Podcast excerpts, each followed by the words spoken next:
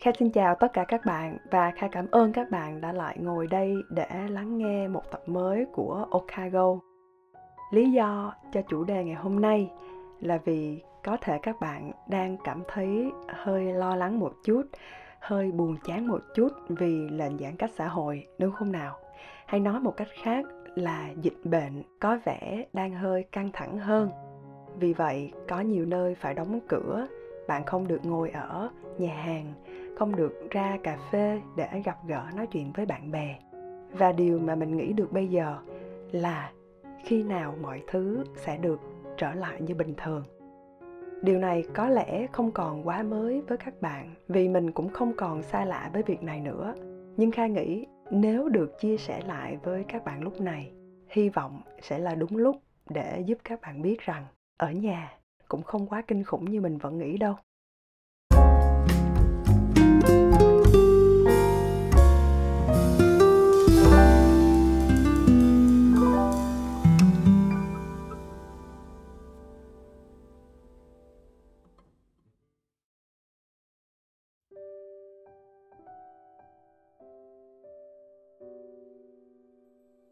Có lẽ một vài bạn sẽ thắc mắc rằng Kha ở Bangkok thì làm sao có thể biết được tình hình ở Việt Nam như thế nào để chia sẻ. Có hai lý do để Kha làm việc này. Thứ nhất, đó là ngày nào Kha cũng nói chuyện với gia đình về vấn đề này cả. Và Kha nghĩ các bạn cũng vậy thôi. Mình chia sẻ với nhau về tình hình như thế nào, Kha có khỏe không, ba mẹ, anh chị có khỏe không. Và cũng phải đọc rất là nhiều thông tin để biết được người thân của mình đang ở trong hoàn cảnh và tình huống như thế nào. Thứ hai, đó là kha nghĩ việc giãn cách xã hội bây giờ hay nói rộng hơn là covid 19 không còn một nơi nào có thể đứng ngoài hoàn cảnh như thế này cả. Kha biết ở việt nam rất căng thẳng, nhưng ở bangkok nói riêng hay thái lan nói chung, tình hình cũng rất là tương tự thôi. Một ngày ở bên đây cũng 1.000 đến 2.000 ca khi mà Kha ngồi đây để trò chuyện với các bạn, mình vẫn còn nghe thấy tiếng xe cứu thương chạy ngoài đường đó. Vì vậy, Kha nghĩ không một ai trong chúng ta, dù bạn đang ở đâu đi chăng nữa, cũng phải hết sức lưu ý và không được chủ quan trong vấn đề bảo vệ bản thân. Nhưng tập ngày hôm nay, chúng mình sẽ không phải luận bàn về tình hình Covid ở Việt Nam như thế nào, ở Thái Lan như thế nào, chỗ nào đang căng thẳng và chỗ nào đang nguy hiểm hơn mà điều hôm nay kha muốn chia sẻ với các bạn, đó là mình sẽ làm gì trong những ngày hạn chế ra đường như thế này. Điều đầu tiên, khi ở nhà, tất nhiên mình vẫn sẽ phải làm việc như bình thường, vẫn phải tiếp tục công việc hàng ngày mà mình đang làm. Chỉ là thay vì bạn phải đến văn phòng, bây giờ bạn sẽ được ở nhà, ngôi nhà mà trước giờ đối với một vài bạn chỉ là nơi để gia đình sum họp thôi, hay là nơi khi mình tạm xa cái bàn ở trên công ty. Về nhà sẽ được nằm xuống, nghỉ lưng và ngủ. Nhưng bây giờ, nhà lại có thêm một chức năng mới, đó là trở thành một cái văn phòng thu nhỏ của chính mình. Mình kê một cái bàn, kê một cái ghế, tìm một chỗ, đặt chiếc laptop sao cho nó vừa vặn nè nhìn xung quanh tươm tất một chút xíu, để trong trường hợp có những cuộc họp online, bạn cần mở camera thì nhìn cũng không quá bề bộn. Kha biết sẽ có một vài bạn không quen vì mình cảm thấy hơi tù túng, hơi ngột ngạt, hơi không được náo nhiệt so với trước kia. Đặc biệt là đối với những bạn đang làm công việc bán hàng hay đi đây đi đó gặp gỡ khách hàng của bạn.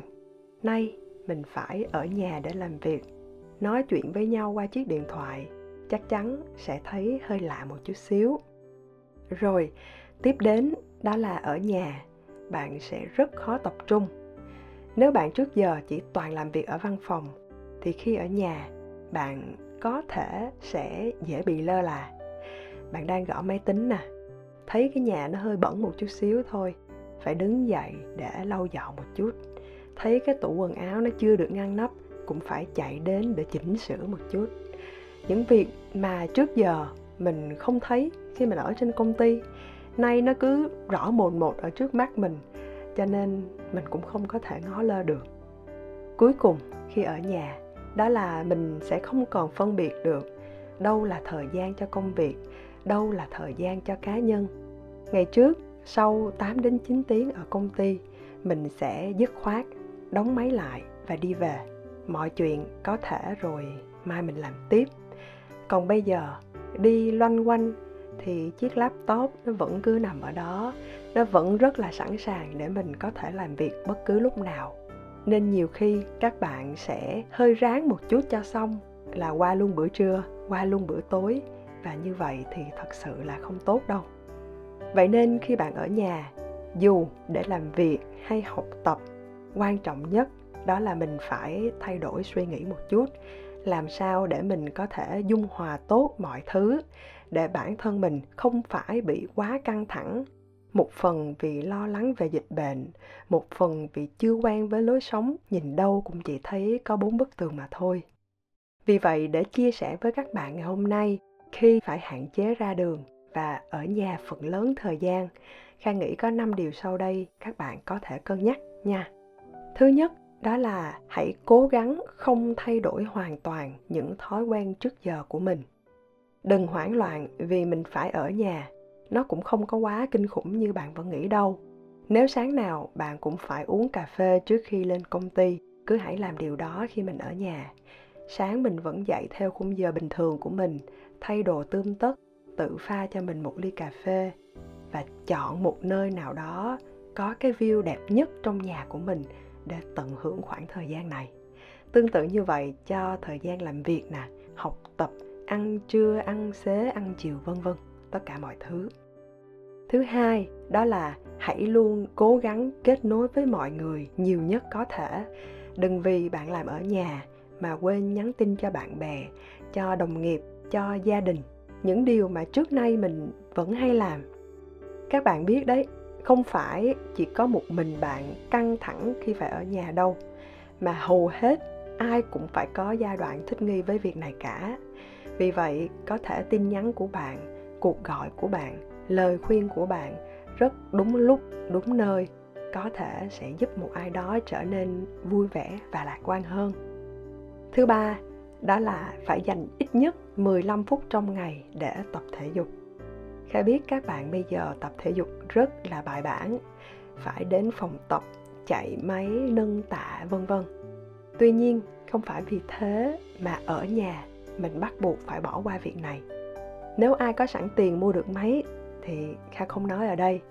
Nhưng những bạn mình chưa có điều kiện để sắm sửa ngay bây giờ cũng có thể tự luyện tập bằng cách mở YouTube nè để có những bài tập rất là đơn giản ở nhà thôi chuyển động nhẹ nhàng, tay chân được thư giãn, cổ vai gáy được thả lỏng là bạn đang yêu thương chính bản thân mình rồi và giúp cho cơ thể mình được khỏe mạnh hơn, giúp cho hệ miễn dịch của mình được khỏe mạnh hơn, đặc biệt là trong mùa dịch này.